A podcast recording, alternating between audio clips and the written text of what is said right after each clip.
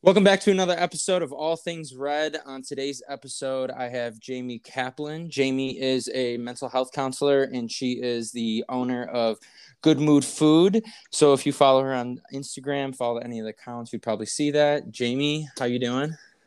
Hi, how are you? I'm happy to be here. I'm good. So we got we got connected, you and me, through Grace Lawson. She was your roommate, correct?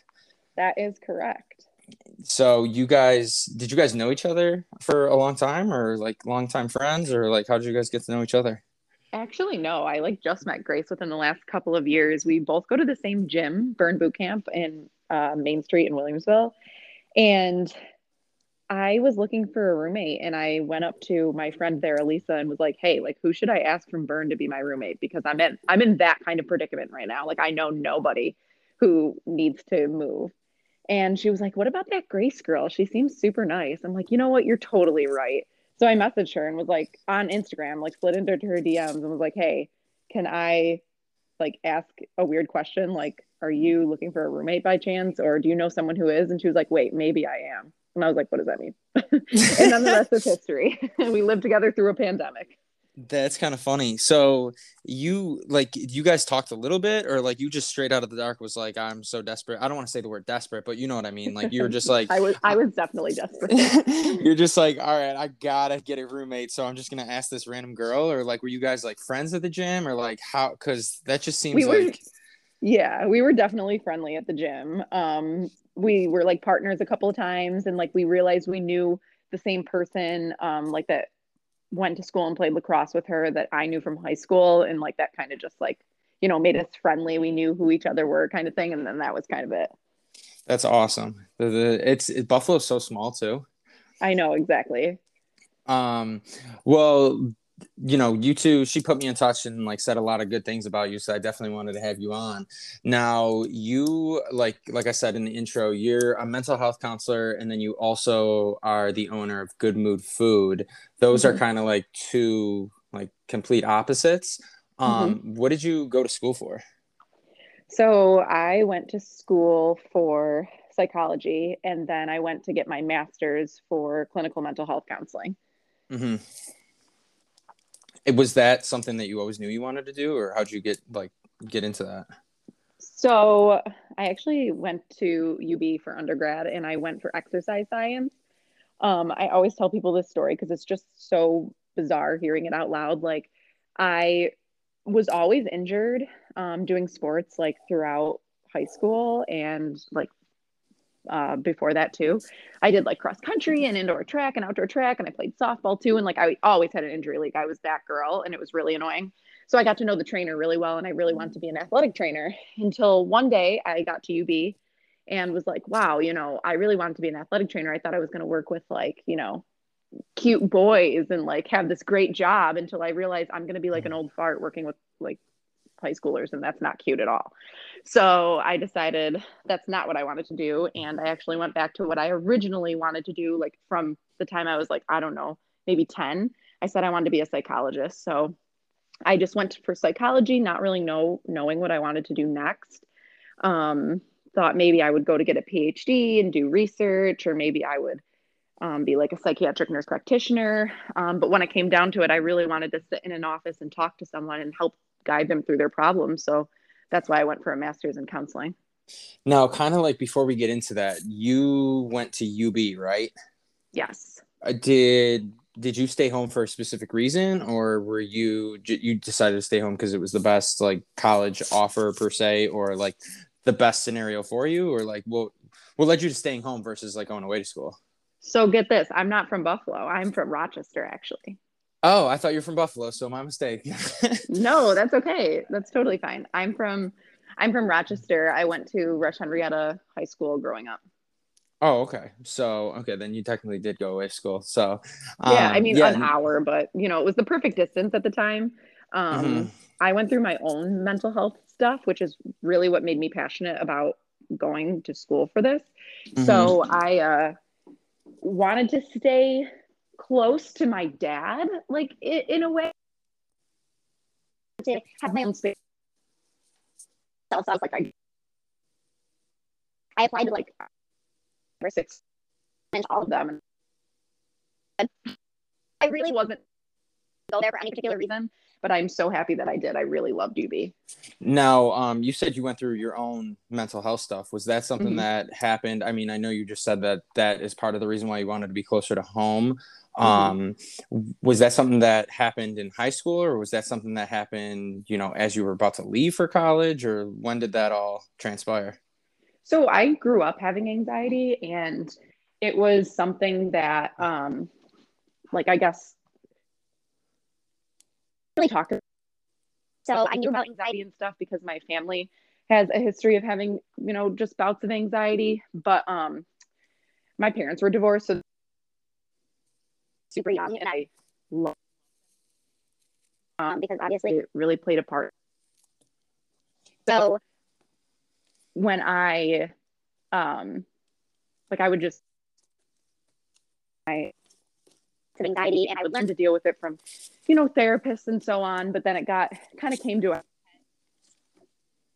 I was super anxious and um and I was lucky enough to have like a counselor who was able to help me through that. But the main person in my life, I think, him and my stepmom really kind of pulled me through that and I wanted to remain close to them. Yeah. Now, when you first were going through it, um, which it, it's not an easy thing to go through. Not, I'm not that I would know. I'd never personally went through, you know, parents being divorced and stuff like that. Mm-hmm. Um, but when that happened, did you were you like afraid to talk to friends, or was you know your friends the outlet you went to, or like who was the 1st mm-hmm. resort that you went to to talk about it? Um, even if you didn't talk about it right away, but mm-hmm. and what led you to going that avenue versus obviously the opposite? So, you know, re- what I mean by the other way is like if you went to a counselor, why didn't you go talk to a friend? And like if you went to a friend, why didn't you go to a counselor? So I think my parents got me into therapy at like a young enough age that it was just so normalized for me to talk about like my my feelings with either my family or my counselor that I never even talked about it with my friends. Um, in fact, like my close friends, except maybe one or two people, they didn't really know I had anxiety um, badly until I was, you know, in my senior year and I was kind of going through it pretty bad. Um, prior to that, like you wouldn't even have been able to tell that I was going through anything or that it was like a life battle. It was, um, I was like super bubbly in school and like very outgoing. I was a straight A student. So like it wasn't necessarily something that I had grew up learning to talk about with my friends. It just didn't really come up. Um, the only way my friends maybe could have known is like I would miss school a lot because I had, you know, anxiety that would present in like stomach aches or, you know, just feeling overall uneasy or having, you know, just overall aches and pains, which is definitely a way that anxiety can present, especially for someone like who's school aged, like an adolescent. Now, um, you know, kind of like talking about it a little bit deeper if you're okay with it. If not, um, yeah, I could just cut it out. But, you know, for me, I always say, um, and I don't know if this is going to come across the wrong way, so that's why I'm just giving that little little fair warning. No, but, okay, um, go ahead. Uh, but uh, I didn't I didn't grow up with a dad, so like my mom raised me completely on her own, and it mm-hmm. was that like my dad chose not to be in my life um, mm-hmm. for whatever reason that may be, Mm-hmm. Um, so like for me growing up, my mom was able to like she said that she never wanted me to either lash out or have and, and have problems, you know, however they that may manifest in a negative way. So she was very upfront with me and honest. Um, from the time I started questioning, like, hey, how come I don't have a you know two parents? You know what I mean? Yep. Um, and now that I'm older, it's not something that's really ever per se affected me where mm-hmm. I've needed to go talk to someone, which is not a bad thing if you do. Um, right. Not at all. So for me, it was just like almost like a, I don't know if I was like desensitized to it or if it was just like a normal, like as I grew up, I was just like, okay, um, I I have the family that I have, and I get friends all the time. They're like, "How? Like, I could never imagine not having a father or something like that." Mm-hmm. And to to me, I say it's like almost finding out you had, and this may not make sense to some people. It's like finding out you had a like a long lost sibling. Like you like you don't you don't know what life is like with them, um, because you've never had them in your life. So, mm-hmm. like for me, I always say, and this is where you know I gave you the little warning on was that I for friends that have talked to me about their parents divorcing and stuff, I always say that I personally would rather be in my situation of just not knowing a parent flat out mm-hmm. than to have a foundation, have a household, and then for that to be like split because it kind of like completely, mm-hmm. you know, not messes up a lot of things, but it just like it sends you in a, a spiral that you necessarily sure. didn't look to go towards, if that makes sense. Sure. Um, absolutely. Absolutely. I totally understand where you're coming from. And I think in a way, my situation is even maybe more similar to yours than maybe a, a kid who is aware of their parents getting divorced because my parents got divorced when I was six months old. So it was all I ever knew. Mm-hmm. So I I knew going back and forth to mom and dad's. Um, but then in sixth grade, my dad and my stepmom, who had raised me since I was like two years old, they got divorced. Well, they start they separated then, and I think that's kind of when that my anxiety started getting worse. And that's actually when I found a therapist that I really really liked going to, um, who I ended up staying with until I moved out of Rochester. So now, um, with you, do you feel as though that having gone through mental health yourself, it makes you a better counselor? So I I think so, and I think so for one reason specifically, and that is I know what it feels like. I can empathize differently. Um, I know what to say sometimes um, because I know what that feeling feels like. Um, do I know what to say all the time? Absolutely not. No way.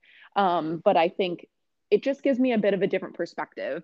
But it's not something I ever share with my clients um, mm-hmm. just because, like, you know, counseling is about them. You know, but I will say, you know, self disclosure in counseling, there is a place for it.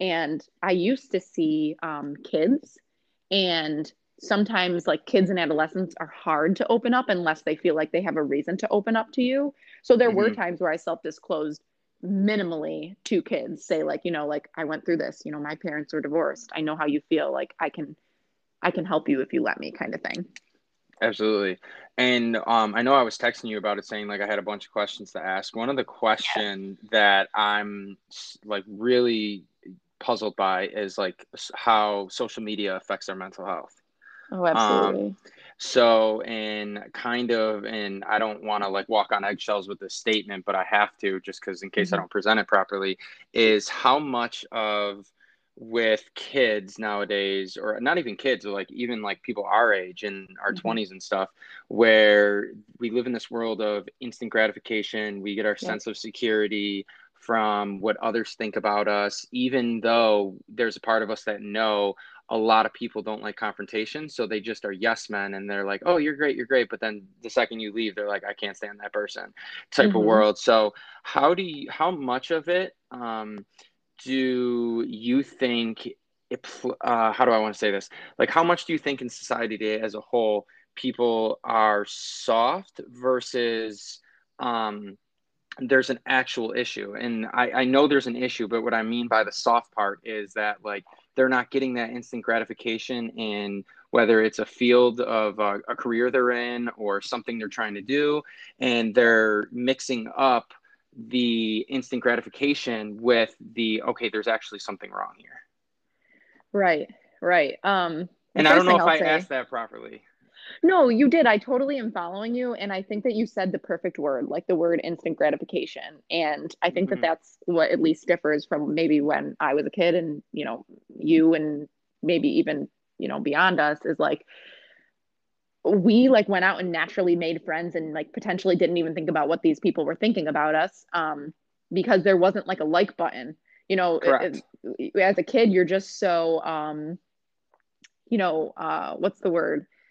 Like free spirited i guess that you you end up saying like oh like do you want to be my friend? Or you just gravitate towards like-minded people. Whereas you know now on social media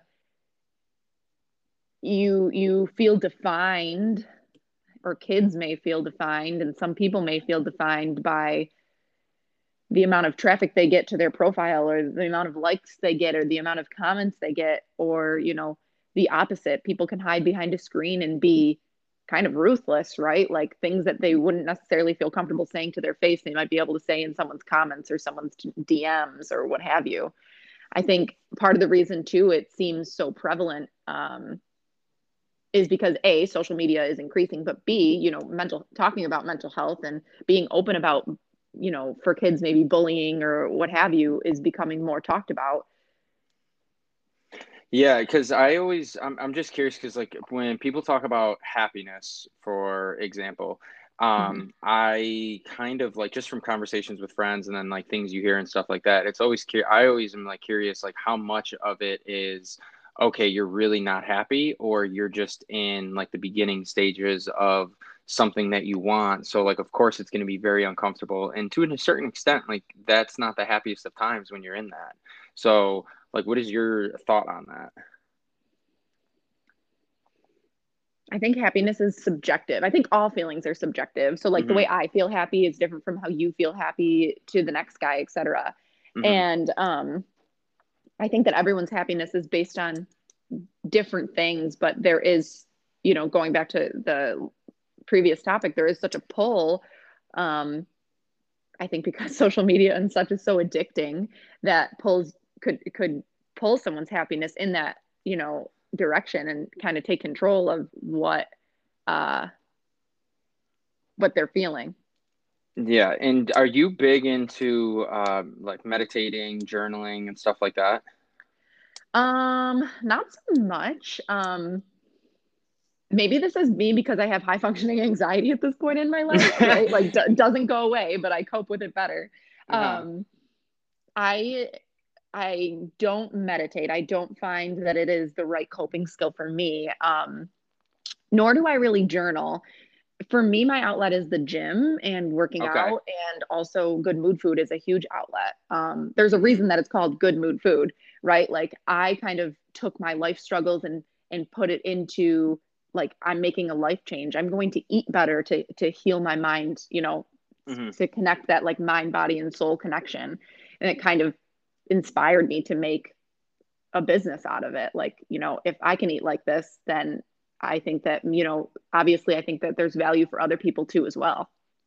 Absolutely. And the reason I asked you those two questions was because um, obviously 2020 was a hard year for everyone, but yeah. um, for for me it was really the first time that i was in probably the darkest place mentally mm-hmm. of my life which mm-hmm. if my my friend esther's listening that girl's been like my my therapist since i could i couldn't even tell you when um and there were nights where like i was on the phone with her for hours talking to her just just to, and like other friends as well um mm-hmm and for me, I heard right after the Super Bowl, um because um, on Super Bowl Sunday, I had a really, really bad panic attack where like I mm-hmm. legitimately mm-hmm. thought like I was about to have a heart attack. I like was essentially like looking for something I didn't know like what, you know what I mean? Right. Kind of like claustrophobic yeah. in my own body.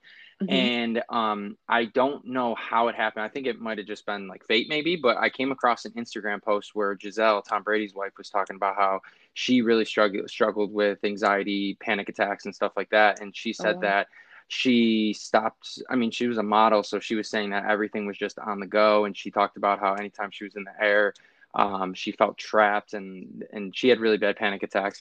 And she was saying one thing that helped her was switching up her diet um, mm-hmm. and eating all organic. I mean, obviously she has the financial means to do that, whereas not right. everyone can.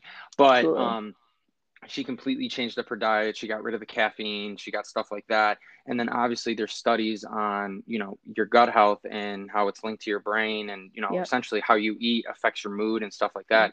How much of a lot of mental health problems in your opinion from you know just I don't even know if this is like your realm per se, but mm-hmm. how much of it do you think is linked to just like our daily habits that we do that we don't even realize we're doing, like, you know, eating junk food and mm-hmm. not working out and not taking care of our body? Because for me, along with you as like an outlet, for me, that's what like working out is. It's like, it like keeps me clear mentally, if, if that makes sense. Yeah. Yeah. No, I agree with that entirely. And I think that there is validity in the statement that, you know, um, there is a gut to brain connection in in the things that the food that we eat um, will either can either turn on or off you know some of the even the genes that we have right like mm-hmm. food is medicine. They say that, you know, if you eat a really bad diet, right, you maybe develop an autoimmune disease, for example, right? Whereas someone mm-hmm. who maybe doesn't eat that way doesn't. So I think that food has the influence to really uh, affect your physical health and your mental health. Um, mm-hmm. But one thing I always say is in regards to your everyday routine is, you know, the you if you're struggling with something and it's new, you have to just first acknowledge that something that you're doing is not working anymore right? Mm-hmm. so yep. that's kind of where i start with a lot of my clients. I i say tell me about your life. Tell me about your daily routine. And that's that's kind of where i let them start talking. And at the end we say okay i know that you like this routine but something isn't working. So what's one thing you're going to commit to doing different is it you're going to get out for a walk in the morning and we're going to do something active? Is it you're going to meditate before bed? Or are you going to journal before bed? You know what are we going to add or subtract from your routine to make something different? Just to give your brain you know a break from being on whatever this cycle has been and to change it right? You know to to veer off track to start something new Mm-hmm. Do you find that sometimes when you have clients, and not talking about a client specifically because I know you can't do that, but when you suggest those things to someone that either has high anxiety or has a lot going on, that when you mention, hey, you know, you I know you're comfortable with what you're doing, but it's clearly not working, so we need to change some things up. Do you find that for some people that gives them more anxiety? Because I could foresee just generalizing how some people could be like i can't really i can't do that. I, I like mm-hmm. i gotta figure out i gotta figure it out first within my own routine and my own schedule before i go switching things up because that uncertainty is just going to create even more anxiety for me. Yeah. So if i if if that happens then i'll go the route of learning to self-soothe with the person. Like okay you you don't want to change anything. I understand that. Let's try to work through your normal routine and what we'll do now is identify you know, we'll go through your day hour by hour. And what I'll ask them to do for me is, you know, rate this on an uncomfort uncomfortableness scale, zero being not uncomfortable at all, and 10 being the most uncomfortable. And we kind of go through it hour by hour and determine, okay, at which point am I feeling most uncomfortable? Maybe that's when I'm having the worst anxiety, etc. You know, and once you can kind of figure out what that routine looks like, you can help them um, like de-escalate and ground themselves back into reality and teach the teach clients like the skills um, they can use in those moments to feel self-soothed.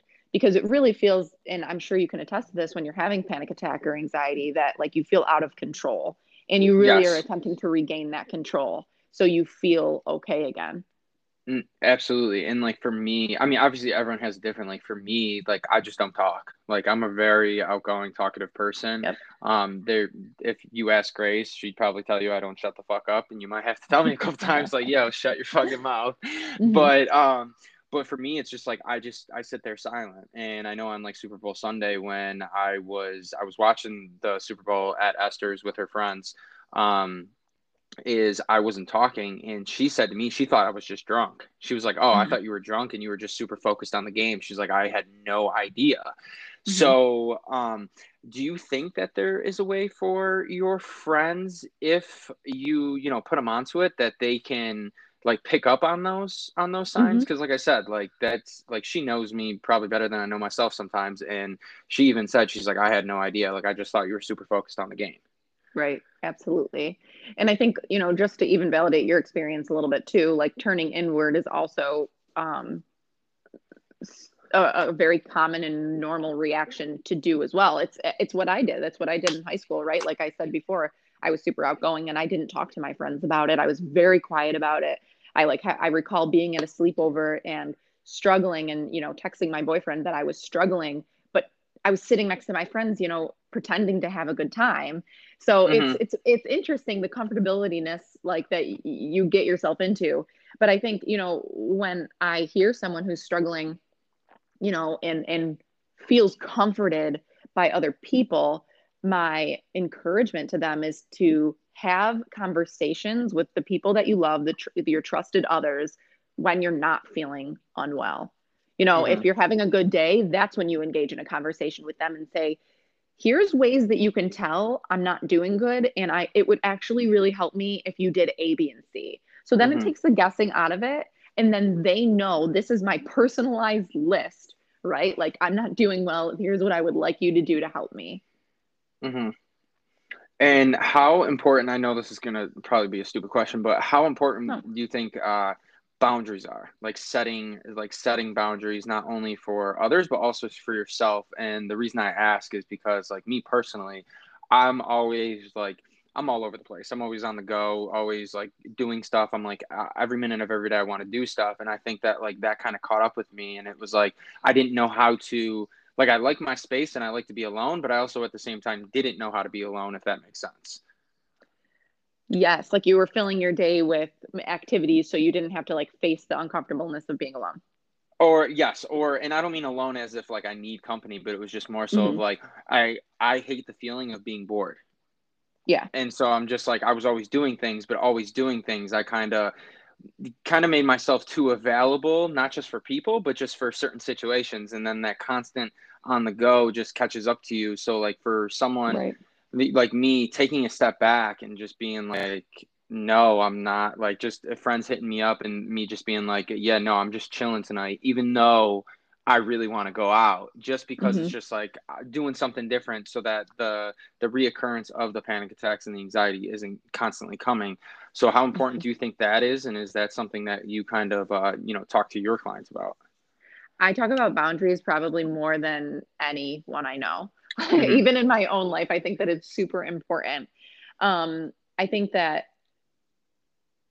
it for first with boundary comes self-reflection, what I like and what I don't like and mm-hmm. what I mm-hmm. need and what I don't need. And then taking it a step further to discuss your boundaries with others. And like this is not anything that we're taught in school.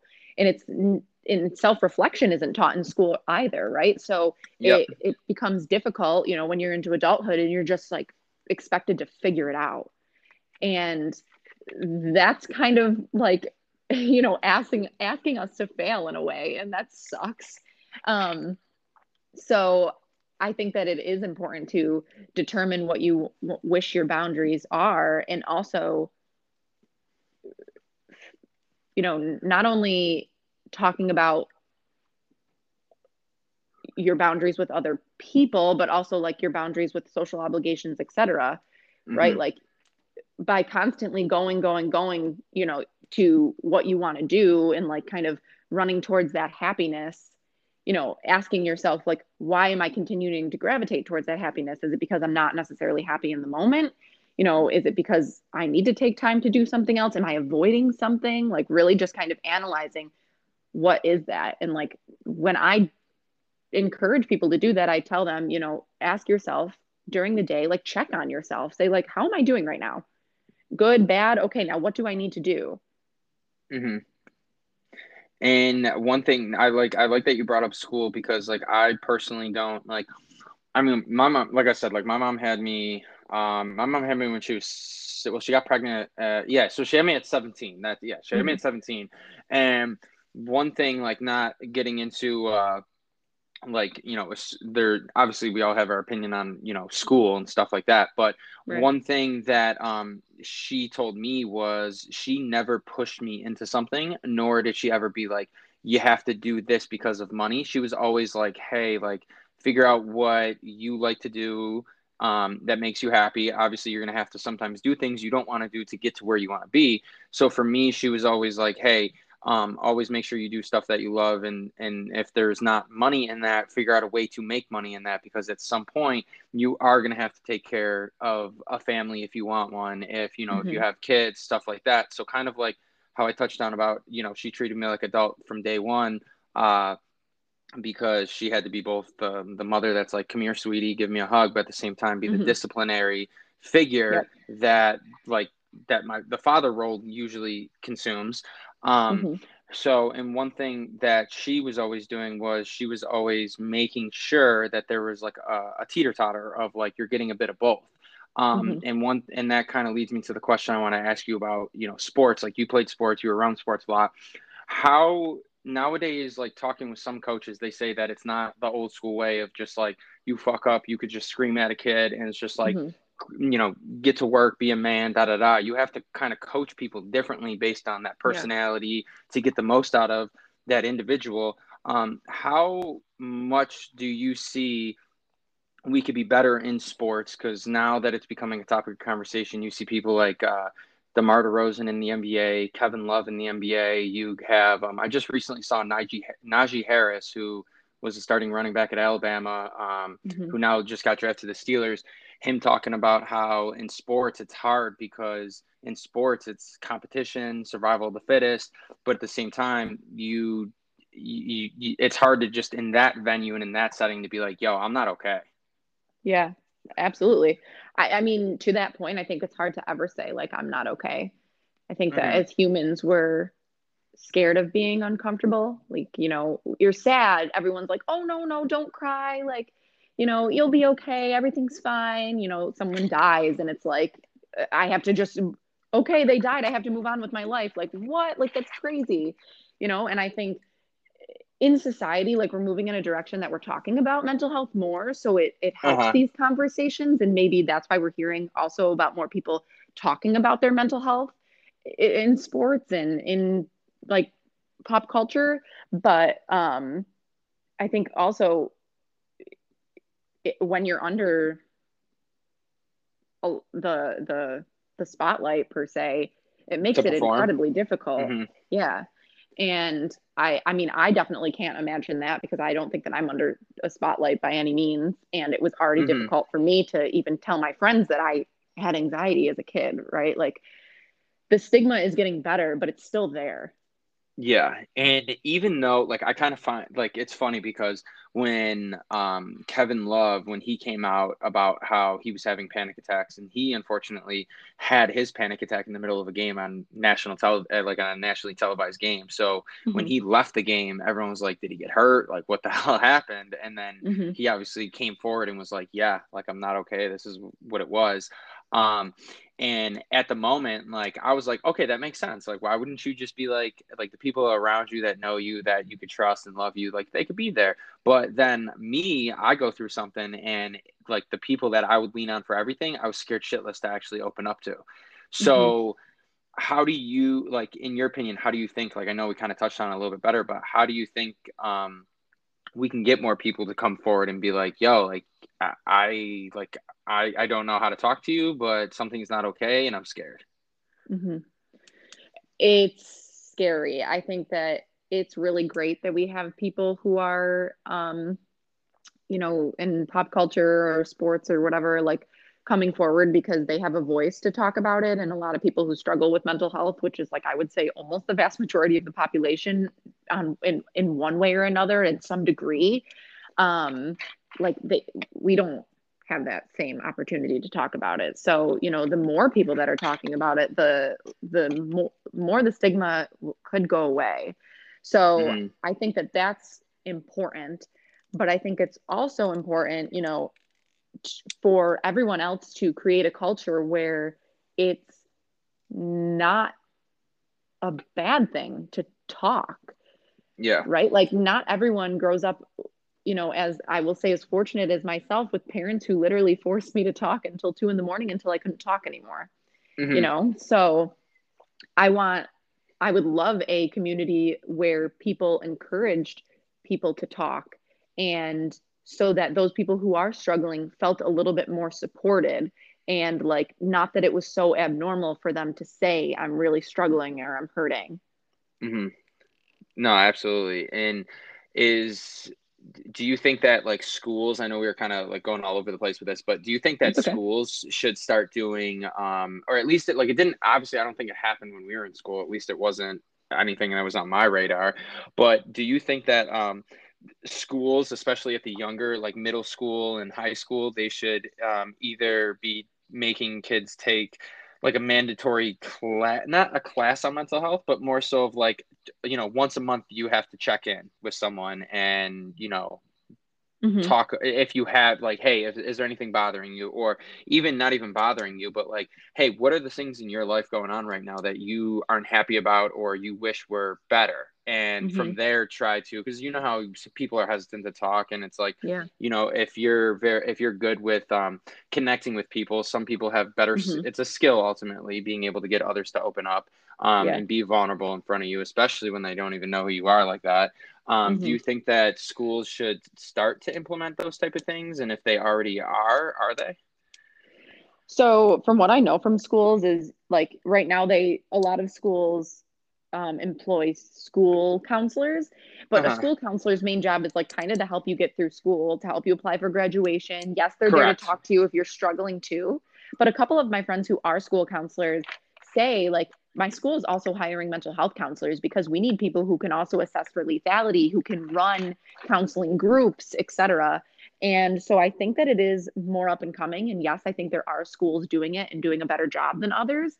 But I also think that, you know, if a school has the resources, it would be beyond beneficial to get maybe a counselor in schools to set up groups or classes or something, um, especially in that, you know, young or older child, young adult, adolescent type age, you know, maybe from like gee, like 10 to 18. Um, hmm because I will say, like, I think part of the reason that I have been able to, you know, persevere and, and do so well and accomplish many things in my life despite having some pretty persistent anxiety is because of the self reflection and the counseling that I did at that age and learning to talk and learning how to cope um, when my brain was still developing and, you know, not not as much when I was already an adult and my brain had formed and I had all of these habits that, you know, took, you know, 27 years to put in place, if that makes sense. No, that makes complete sense. And the other part of that is like I know um you're big into self-care, self-love, mind and body, wellness, all that. And hmm there's I'm sure like even though people there's certain people that, you know, work out, take care of themselves, they eat right and stuff like that. Some people still have certain things like, you know, um body they like they they're not comfortable in their own skin because they don't like you know hmm they're not happy with their body even if they're a skinny person like that happens all the time.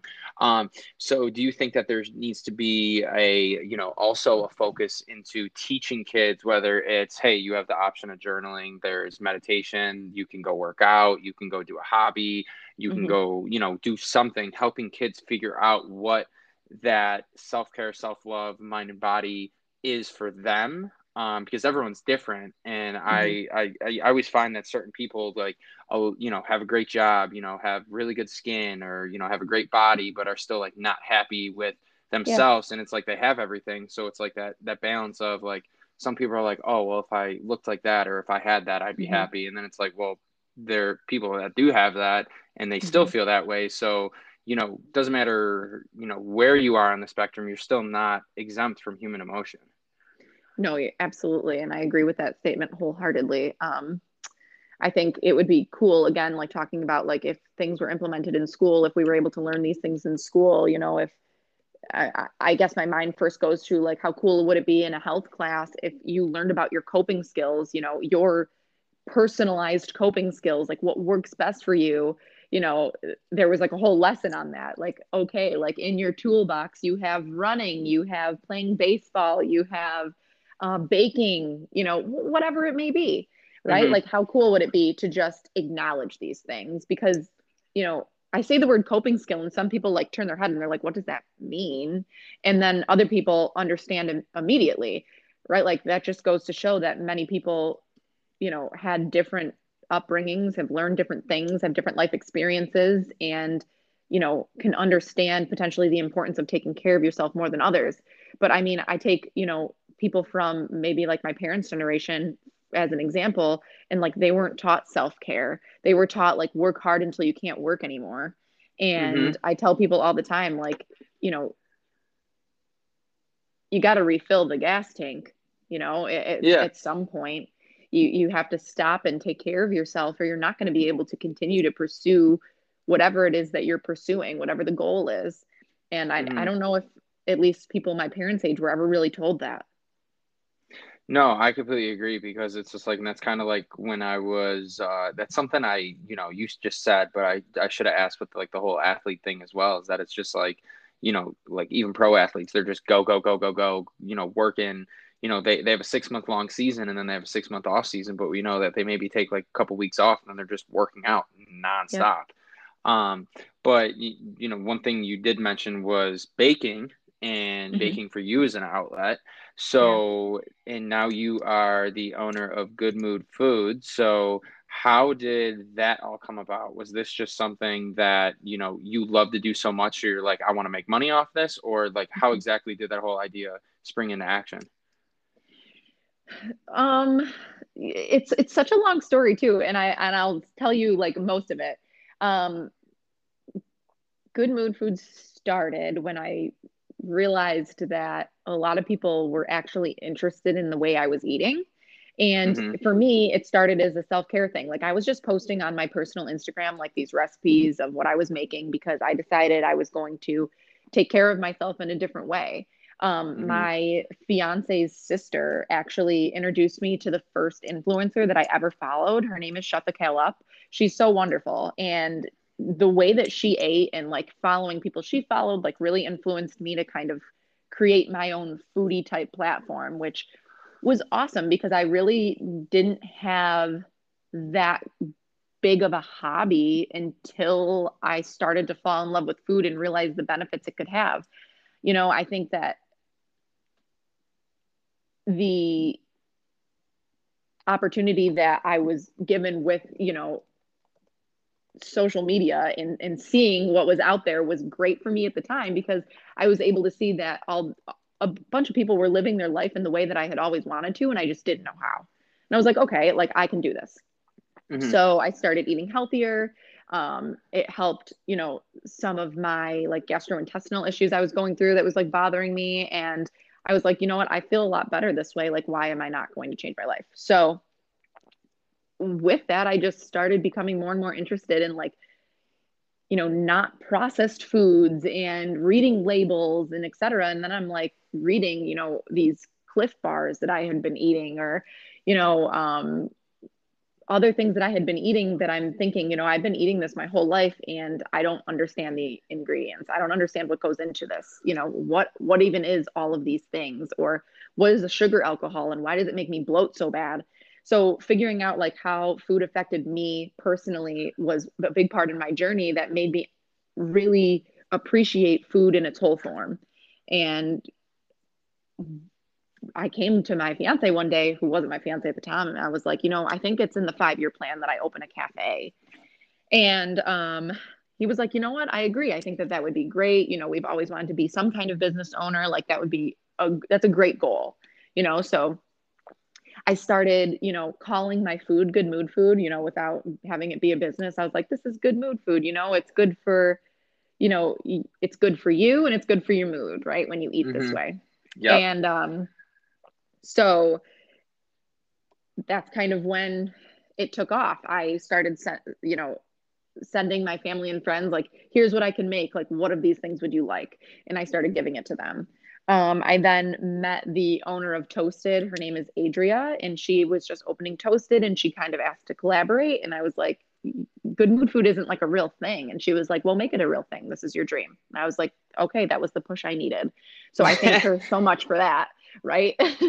so that was really awesome. And then um, I was selling out of Toasted for a little bit, and um, that's kind of when Good Mood Food actually became real and I was like, holy crap, people actually want to buy bite sized balls of like real cookie dough. Like, how is this possible? Like, this is uh-huh. weird.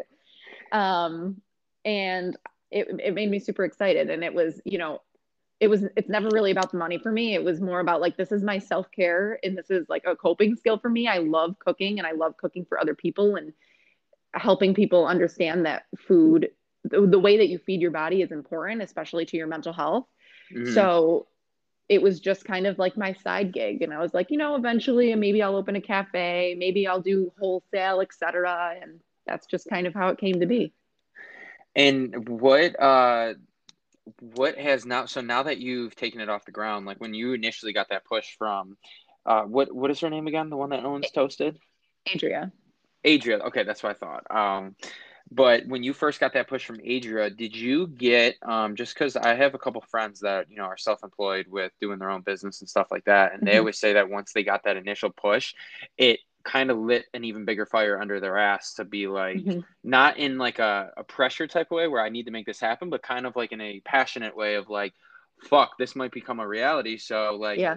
I'm even more excited about it now. And then you kind of like catch yourself into uh I don't want to say leveling up, but you kind of step yourself uh you step into a zone where it's just like there's even more possibilities now than you initially thought mm-hmm. just because you had that initial push.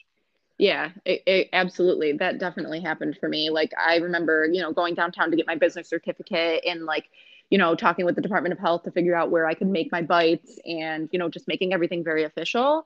And that's when I was like, holy hell, like what is happening? Like I just created a business. Like what? I'm a mental health counselor. I'm not a business owner.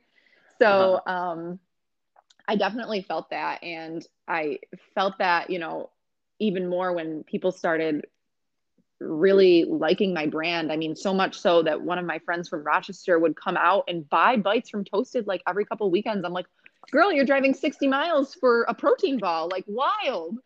That's awesome. That's, yeah, that's amazing. Now, with you being um, a business owner yourself, like, what, if you have anything, like, what is, um, some like unknown struggles of becoming your own boss because I know a lot of people that it, I mean, it ultimately the business succeeds or fails on your shoulders, mm-hmm. which you obviously knew that. Um, otherwise, you would never have gotten into it.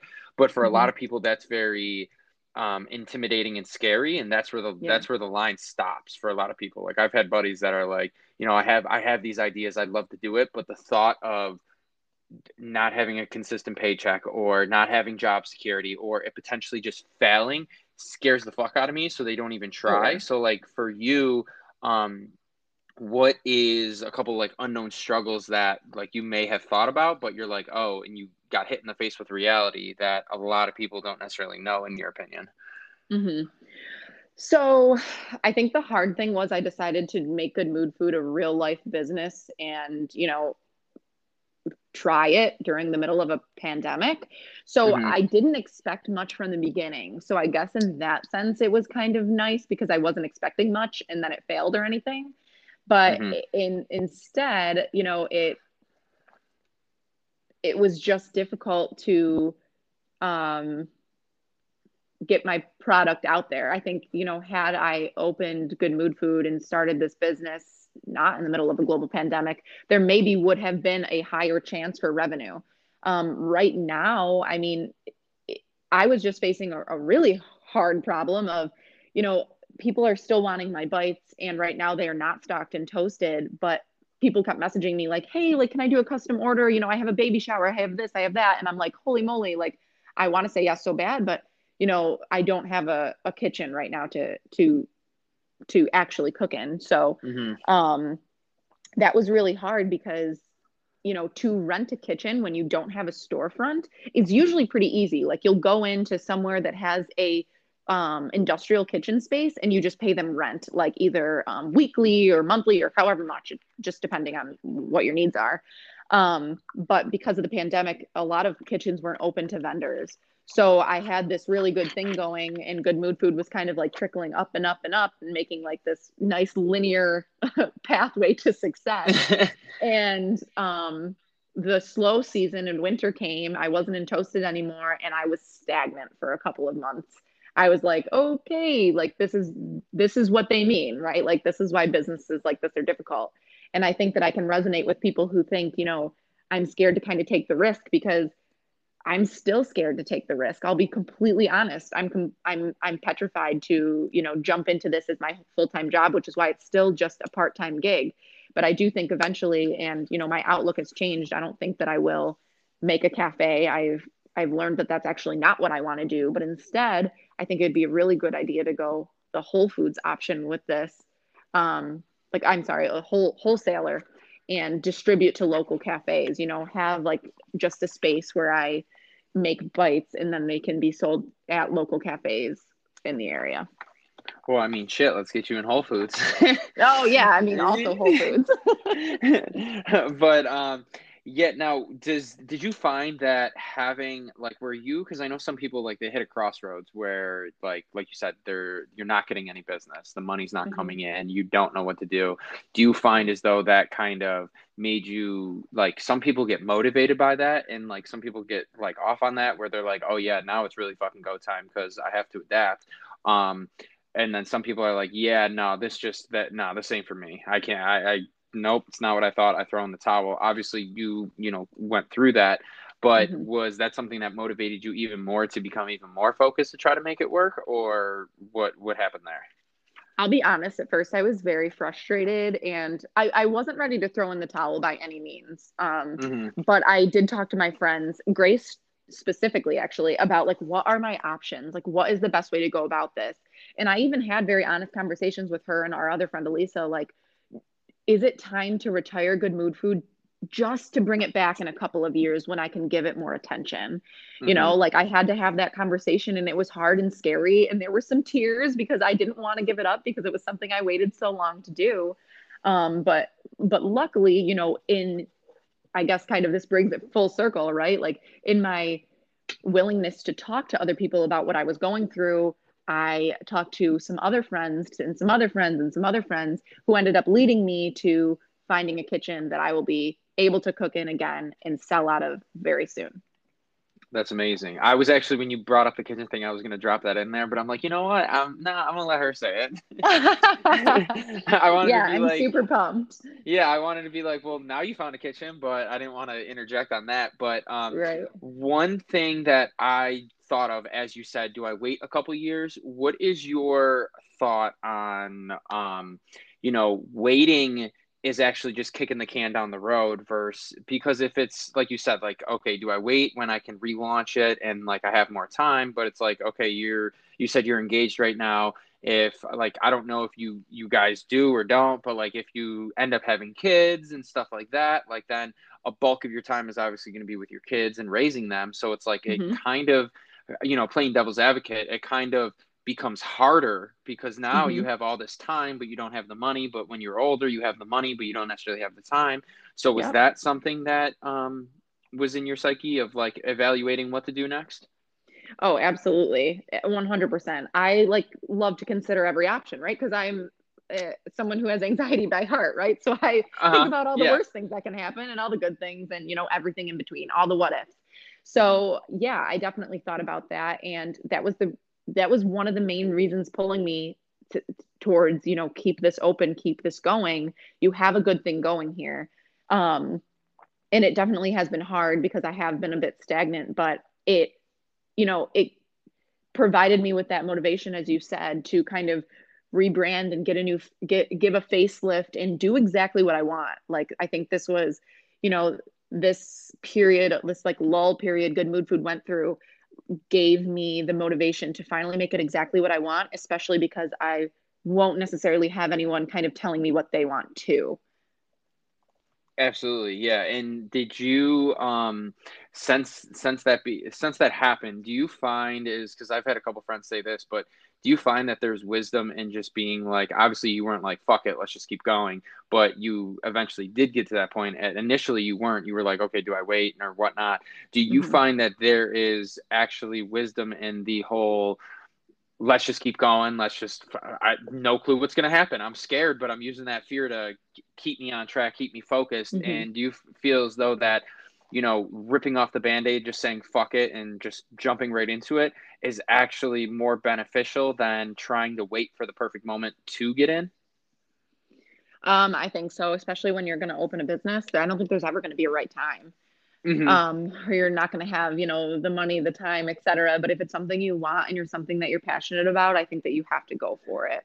Um, mm-hmm. I could have sat and contemplated making good mood food a legit thing and, and selling and getting a business certificate and so forth. I could have contemplated that till the day I die, or I could have just done it. And I took, I, I remember telling Grace, I said, if, because I was actually asked um, in the past, prior to being asked by the owner of Toasted, by the owner of another cafe to come in and, and meal prep, like do some meals, do um, bites, whatever it was that I wanted in their cafe. And I said no, because I was in grad school at the time and also working full time. And I didn't think I would be able to do both. And I told Grace if there was ever another opportunity where someone presented it to me like that I could help them with something or I could create this business that I wouldn't say no. And I tried very hard to stay true to that this time and uh, and I love that you did that. But so and now that you are you know a business owner and stuff like that, have do you feel as though that you essentially just got a free business degree slash like business like internship slash experience? I don't even know if that's the right words. Just mm-hmm. simply by throwing shit at a wall and seeing what sticks. Um, I'm gonna be completely honest with you no I, there's still so many things that i don't know um, mm-hmm. and there's mm-hmm. still so many things that i have to learn along the way and that's when i've learned to just talk to people right like i i, I didn't know anything about this. I literally went to school to talk to people. I'm so bad at math. Math makes me cry. Like I literally have had, you know, my friends who are CPAs do my like cost analysis of things to see like how much you know a bite will cost to make and a, and how much I can sell it for and what's like my profit margin. Like I don't know how to do any of that. Holy crap. It makes me literally cry, not kidding. So um I think that there's still so many things that I have to learn and good mood food is so small with the potential to be bigger um, that I'm going to continue learning and what I will say to your point is, you know, in the future, if I decide, hey, maybe I want to open private practice as a therapist, uh, doing what I did for Good Mood Food will help me with that 100%. Or if someone comes to me and says, Jamie, I want to start a business, I'll know where to direct them to start. I'll know what they need to do, you know, your mm-hmm. tax ID, et cetera. Absolutely. And do you look at, you know, for me, money is, um, money is a big thing to me, not because of a materialistic standpoint, but it's just like the, the freedom and security that yeah. money produces, obviously. So mm-hmm. I, one thing that like I always have an issue with is like how they educate us on money in school. Do you yeah. find as though that from being a business owner, there's a lot about, you know, we don't need to get into it per se, like deeply into it, but just like surface level, do you find as though there's a lot of, uh, growth you've had with um, personal finance, not like your actual bank account, but just like how you look at money and how you think about money since being a business owner? Yes, actually, it's really helped um, my fiance and I save for our wedding. Um, like it, just understanding kind of how much I've invested in Good Mood Food personally, because my goal was to not take out any loans. Um, and kind of just it helped me personally kind of reevaluate uh, my own finances and it's helped michael my fiance and i kind of plan for the future you know.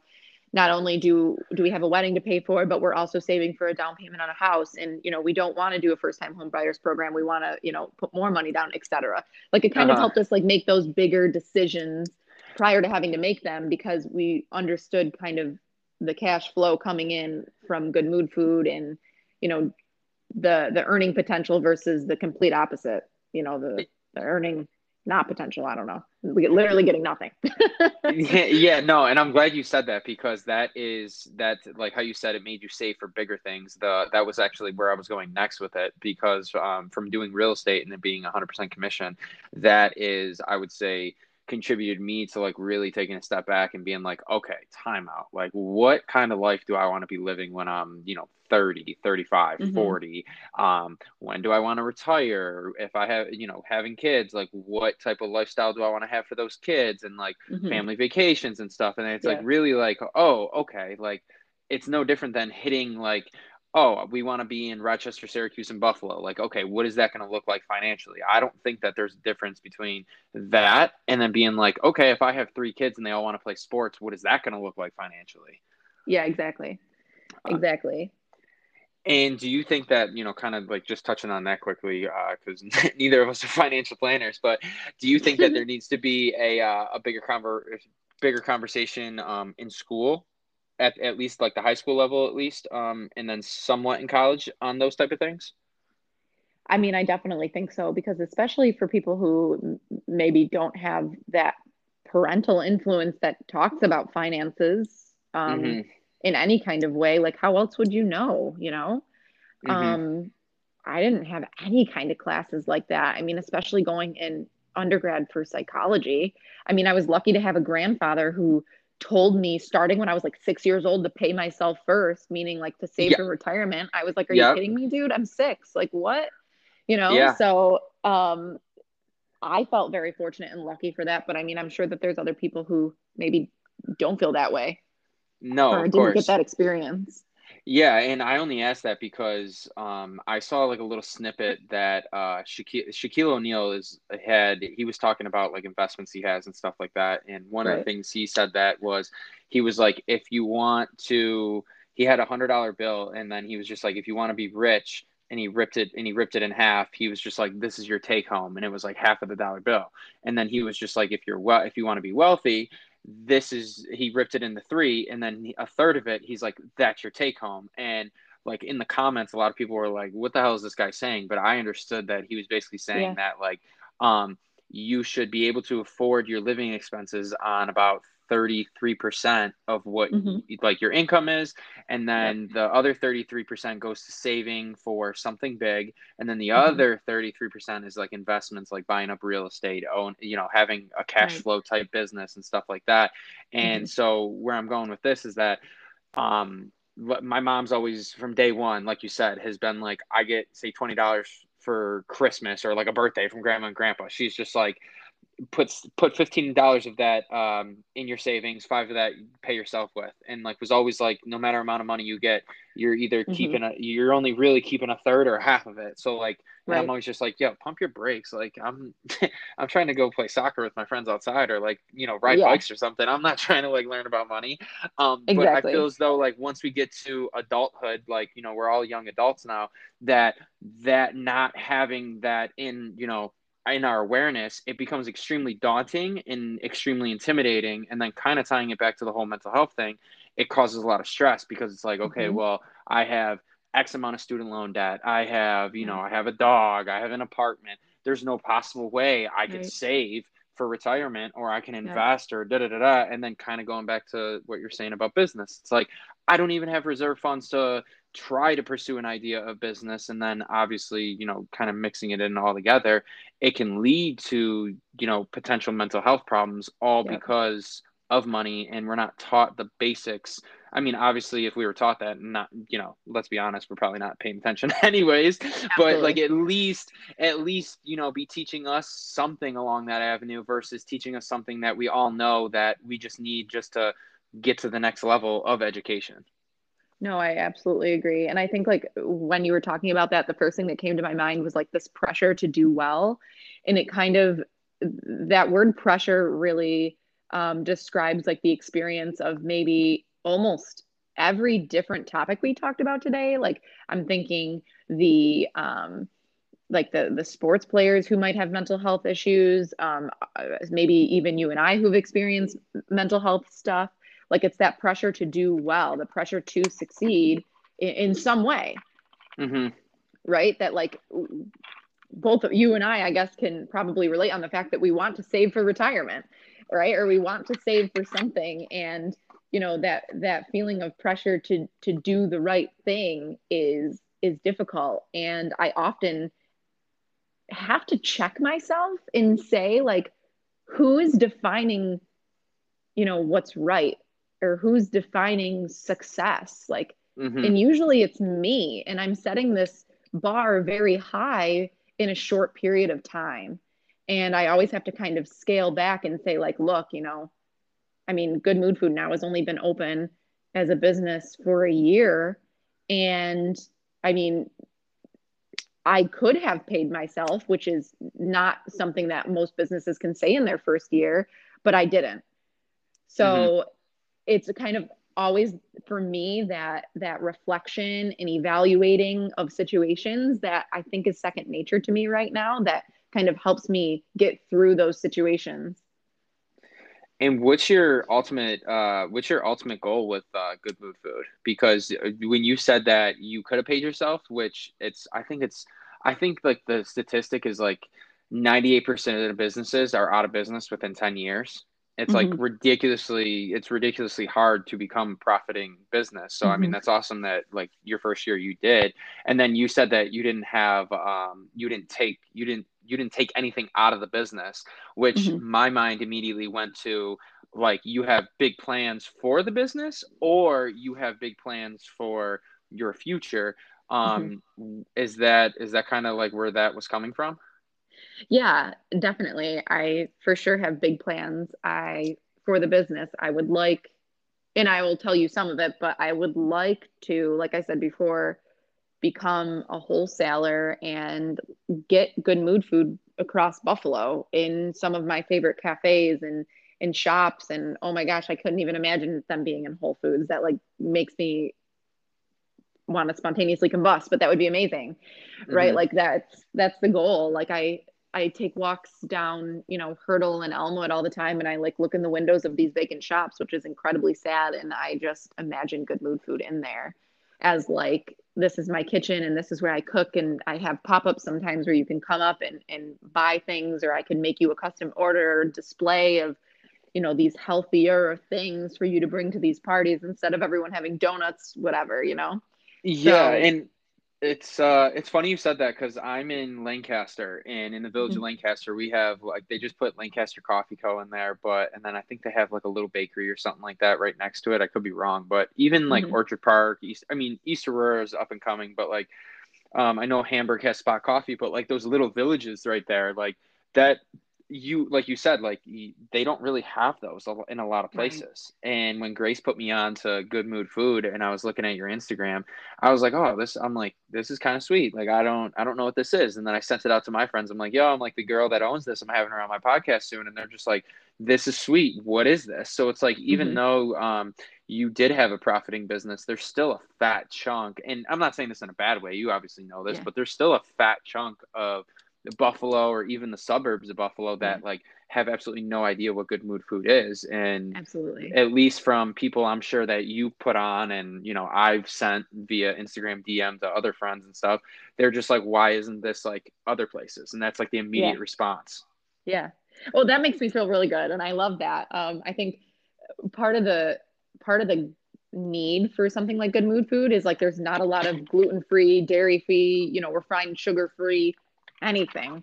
You know, we live in this world of like constantly pumping out food to like feed all of these humans that you know we kind of get lost in like there's people who have allergies or who maybe eat this way for certain reasons. And i personally don't eat gluten. I, I have an allergy. So when i go to a cafe and because i i love a good oat milk latte not gonna lie love it. So when i go to a cafe and i get coffee and you know Michael or Grace or whoever I'm with gets to, you know, order something else like a breakfast sandwich or a muffin or whatever with it. I hate having FOMO. Food FOMO is like the worst thing for me because I I just love to eat and I like obviously I have a business of food.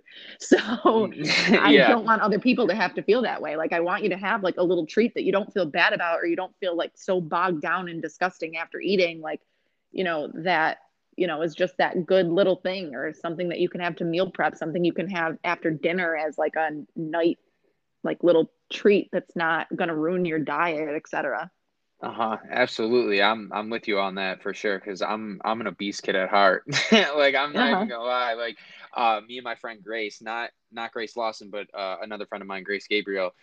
We have like a joke anytime like we're eating shitty food. She's always just like, "Yeah, get it in you, get it in you, fatty," because like it's like a joke. Even though we all like eat healthy and take care of ourselves and stuff, it's like the joke is that we're obese people at heart. So it's just like oh, anytime absolutely. you put like you put a little snack in front of us, or like even like sometimes you get a little chicken finger sub, like anything, you're just like, "Yeah, I need to have it." Like I can't eat healthy twenty four seven.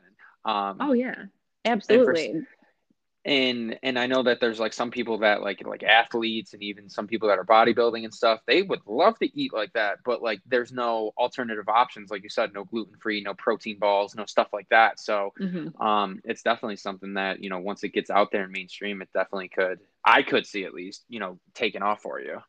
Yeah, absolutely. And I really hope that that happens. It would be amazing if Good Mood Food made it bigger and I could, you know, maybe go more towards that and counseling part time. Not that I don't love counseling. It's a it's a big part of my life and I absolutely adore my job, but mm-hmm. Good Mood Food is is for sure the goal. Yeah, and I mean sometimes like you said, even though you love counseling, you love helping people, sometimes it's just like you know that brings in bigger a bigger check than what the other thing is. And then obviously mm-hmm. you know if you have a bigger check you have bigger investments then that allows you to right. give back and do even more in the future. Sure sure. And i mean i definitely like wasn't the kid who like went to school for the like for the job for the paycheck like and for neither you know counseling or good mood food. I think my goal in life really is to help people. I felt so fortunate to be helped during like a rough time in my life that I want to give back and help other people. Like it's just what I genuinely enjoy. Absolutely. And we definitely need more people like you in this world. So, you know, kind of kind of wrapping, you know, things up here because we've been talking mm-hmm. for quite a bit.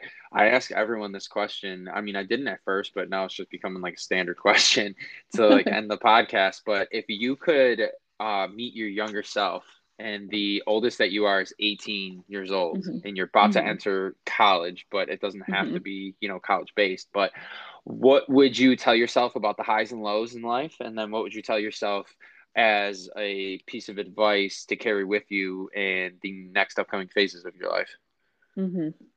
I think that the the first thing that came to mind when you said that is to tell my younger self like you're going to be the exact person that you want to be and it's all because you created this life for yourself. Mm-hmm. Um I had this idea of who I wanted to be when I was younger, and I didn't think that I could get there. Um, but I I did, and like it wasn't until kind of recently that I sat and said like, wow, you know, I genuinely am enjoying the little things, you know, like having an oat milk latte as I stroll down the street on a morning walk, you know.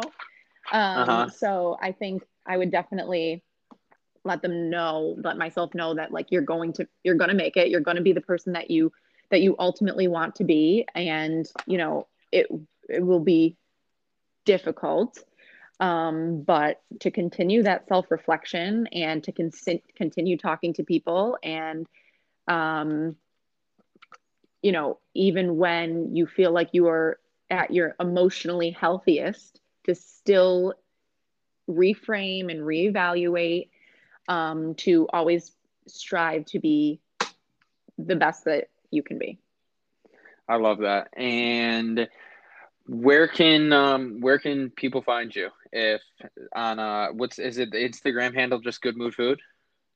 Um yeah, so my my Instagram handle is um good mood food and my even my personal one is um at Jamie dash Kaplan underscore. Awesome. Okay, because I mean I definitely would if anyone's listening, definitely like like you said, you're a mental health counselor. So even if someone mm-hmm. isn't going through something and had a mm-hmm. question, definitely hit you up. Yeah, absolutely. I'm an actual open book. Like I could probably sit and talk to a brick wall, as we could all probably tell. We've been sitting here for like an hour and a half. So um, I'm more than happy to talk about whatever, whenever. Um, unfortunately, I'm not like seeing new clients right now. I have a very uh-huh. small caseload because I've been doing yeah. some other things with my work. But um, yeah. it's uh, a huge passion of mine. And if you're struggling and you feel like you're alone, I will definitely be there for you. I don't care who you are. I love that. So, well, thank you very much for your time because I know you're extremely, extremely busy woman. So, um, thank you. yeah, yeah, so thank you for that. And uh, yeah, I greatly appreciate you coming on. Definitely. Thank you so much, John. It was great. Of course. I'll talk to you later then. All right. Sounds good. Bye. Bye.